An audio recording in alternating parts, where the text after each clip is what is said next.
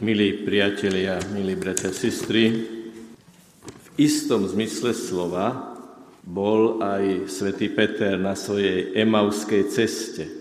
Veď povedal v určitej fáze svojho duchovného vývoja idem loviť ryby. Ale to, čo povedal úplne najvážnejšie, bolo ešte predtým, keď trikrát povedal, že Ježiša nepozná. Tak ako ho nespoznali emavskí učeníci. Petrova emavská cesta sa završuje v tom dnešnom evaneliu, kde ho Ježiš mimosúdne rehabilituje. Nesúdi ho, nepripomína mu jeho zlyhanie, ale zvnútra ho uzdravuje. Trikrát mu kladie otázku, či ho pozná tou najvyššou formou, formou lásky. Miluješ ma? Miluješ ma viac ako týto? A Peter má možnosť trikrát urobiť satisfakciu za to, keď povedal, že ho nepozná, že ho miluje. Ježišova pedagogika je však ešte hĺbšia, nádhernejšia a milosrdnejšia. Nepovie, zlyhal si, odpúšťam ti, ale raz si zlyhal, nedá sa nič robiť, veľmi veľké úlohy ti dať nemôžem. Ježiš to robí inak.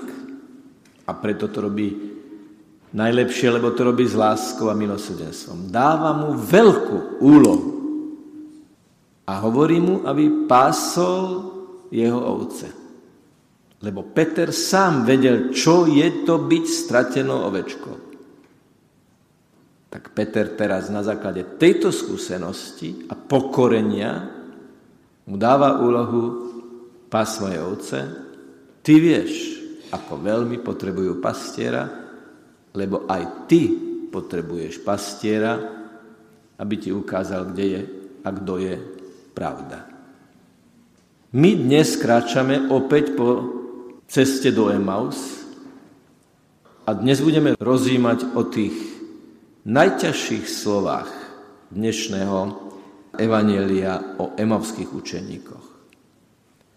Bo oni v určitej fáze toho rozhovoru na ceste povedali a my sme dúfali. Dnes sa budeme zaoberať len týmto, lebo vo veľkom rozlíšení tieto piatky analizujeme, čo sa stalo na tej emavskej ceste, že tí, ktorí išli, sa potom vrátili. Čo sa stalo na tej ceste? Prvé, čo si všímame na slovách emavských učeníkov, a my sme dúfali, že je tá veta formulovaná v množnom čísle. Oni kráčajú a rozprávajú sa. Je tam to grecké slovo, ktoré nás oprávňuje to slovo rozprávali sa ešte precizovať.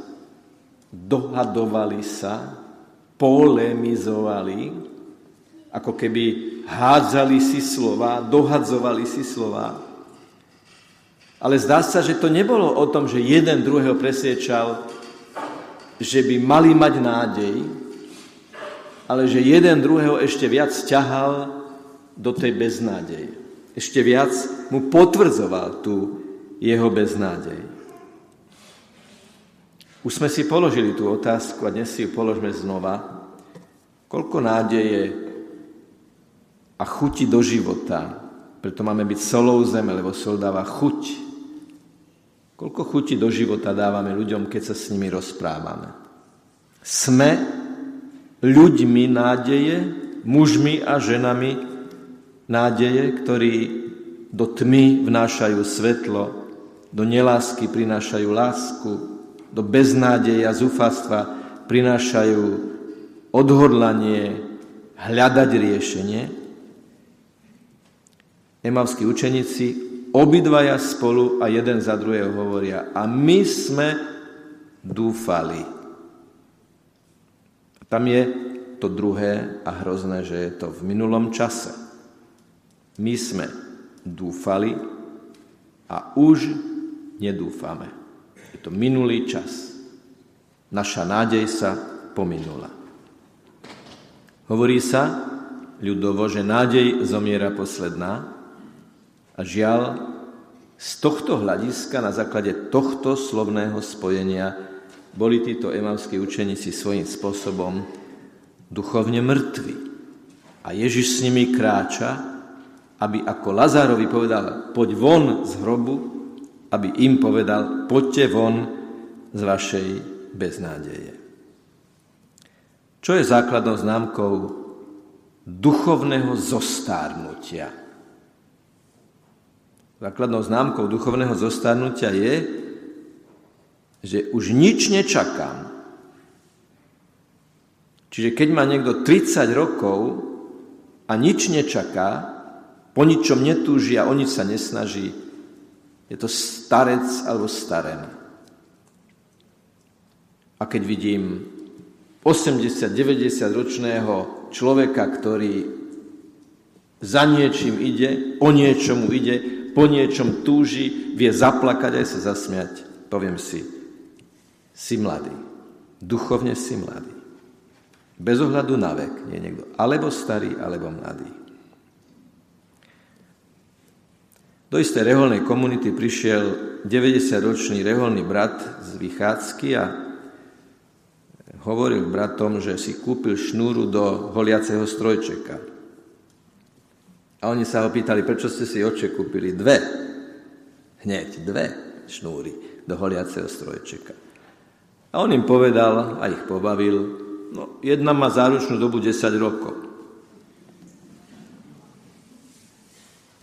Aj vyľudil úsmev, aj bolo tam cítiť, že on jednoducho počíta s tým, že jednoducho ešte si požije.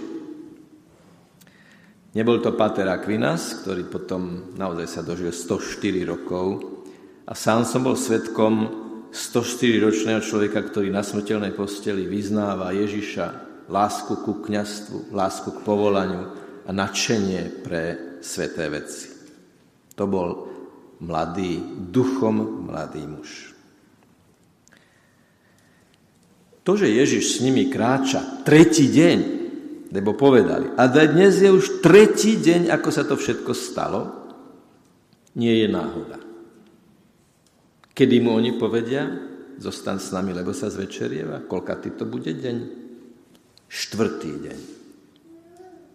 Už sme o tom hovorili v prípade Lazara, že rabíni v tom čase učili, že keď niekto zomrie, tak tri dni sa ako keby duša zdržovala pri jeho tele a ešte tri dni je nejaká nádej, nejaká malá nádej, že sa môže vrátiť do života. Ale štvrtý deň bol dňom nezvratnej beznádeje a Ježiš, podobne ako u Lazára, si počká na tento štvrtý deň na vigíliu tohto štvrtého dňa, lebo západom slnka, už sa zvečerilo, západom slnka začína tento štvrtý deň, Ježiš si počká na tento štvrtý deň, aby ukázal, že on je ten, v ktorom je nádej. V etymologickom slovníku je samozrejme aj slovo dúfať a keby sme išli ku koreňom tohto slova, tak sa nám tam objavia také dva významy dôverovať a spoliehať sa. Dôverovať a spoliehať sa. Dostali sme sa už niekedy, dostali ste sa už niekedy do situácie, ktorá sa vám zdala, že je beznádejná. A že vedľa vás bol človek, ktorý povedal, musí byť riešenie. Musí existovať riešenie. A možno máte aj vy tú skúsenosť, že človek sa musí až celkom dostať k tomu múru, úplne až na niekoľko milimetrov k tomu múru, ktorý sa zdá, že je neprekonateľný. A tam je kľúčka, ktorú objaví človek až vtedy, keď je na dne. Keď je úplne až na pokraji svojich síl. Ale hľadá stále tú ďalšiu cestu a aj ju nájde. Pana Mária je kráľovnou nádeje. Stojí pod krížom. Na kríži vidí zomierať svojho syna. Vidí priklincovaného muža, ktorý krváca, vysí celou váhou svojho tela na dvoch klincoch, ktoré prerazili zápestia. Slova, ktoré Ježiš povedal na kríži, určite nepovedal vznešeným hlasom profesionálneho rozhlasového moderátora, ale ich vzdychal, ich tlačil, ich hovoril z plných síl, vysilujúca. A v tom bola ich výkupná sila, že sú podpísané krvou tie slova. A Mária pozerá na svojho syna a v pamäti má to, čo povedal Boh na začiatku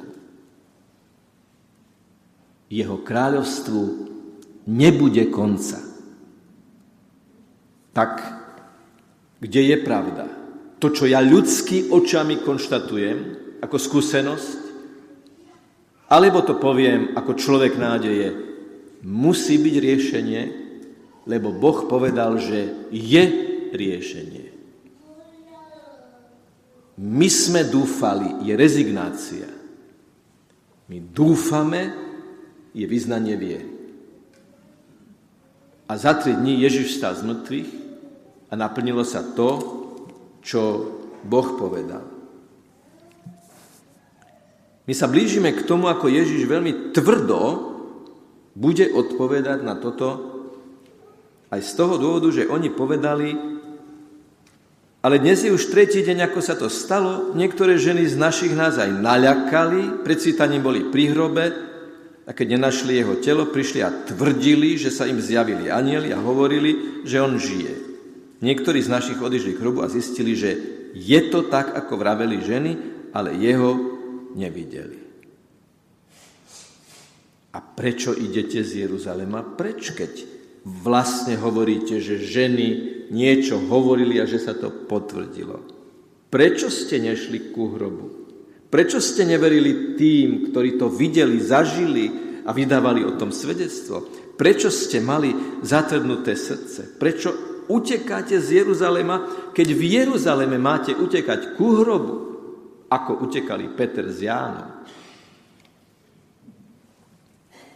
Dnes si celá církev pripomína svätého Karola Lvangu a jeho, a jeho spoločníkov, ktorí v Ugande upálili za to, že povedali, že sú kresťania.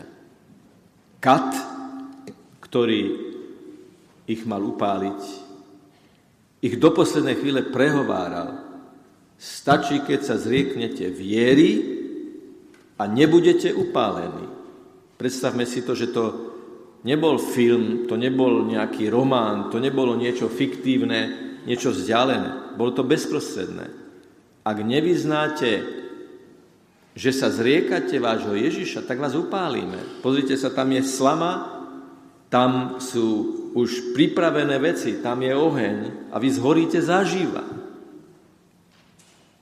Bolo takým zvykom, že vždy z tých odsudených štyrom dali milosť a oni boli potom svetkami toho, čo sa pri tom upalovaní dialo. A jeden z tých bratov, brat Bruno, jeden z tých spoločníkov, sa zachovalo, že skôr ako vydýchol naposledy v tom dime a v tom ohni, sa modlil a v tej modlitbe povedal, keď my tu už nebudeme, po nás prídu ďalší.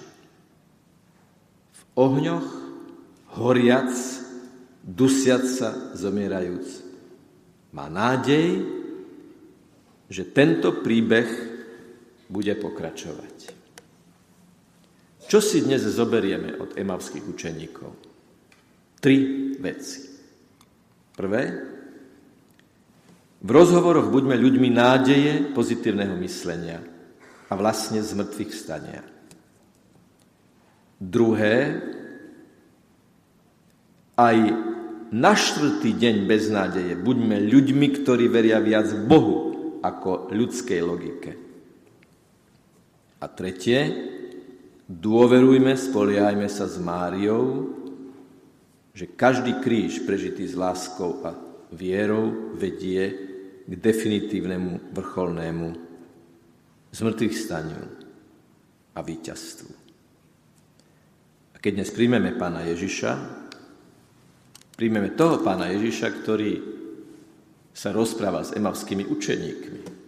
Jeho príjmeme do srdca, je to on, ktorý sa aj nás pýta, či ho milujeme, je to On, ktorý nám vždy, keď padneme, dáva otázky, ktoré nás majú zdvihnúť, motivovať, stimulovať, aby sme kráčali ďalej. Aby sme nikdy nehovorili v minulom čase, dúfali sme, ale aby sme v prítomnom čase hovorili, pokiaľ dýcham, dúfam, lebo Ježiš je kráľom môjho života. Poďme ho chváliť, poďme ho sláviť, Poďme ho príjmať a potom ho poďme ohlasovať. Nech je pochválený Pán Ježiš Kristus.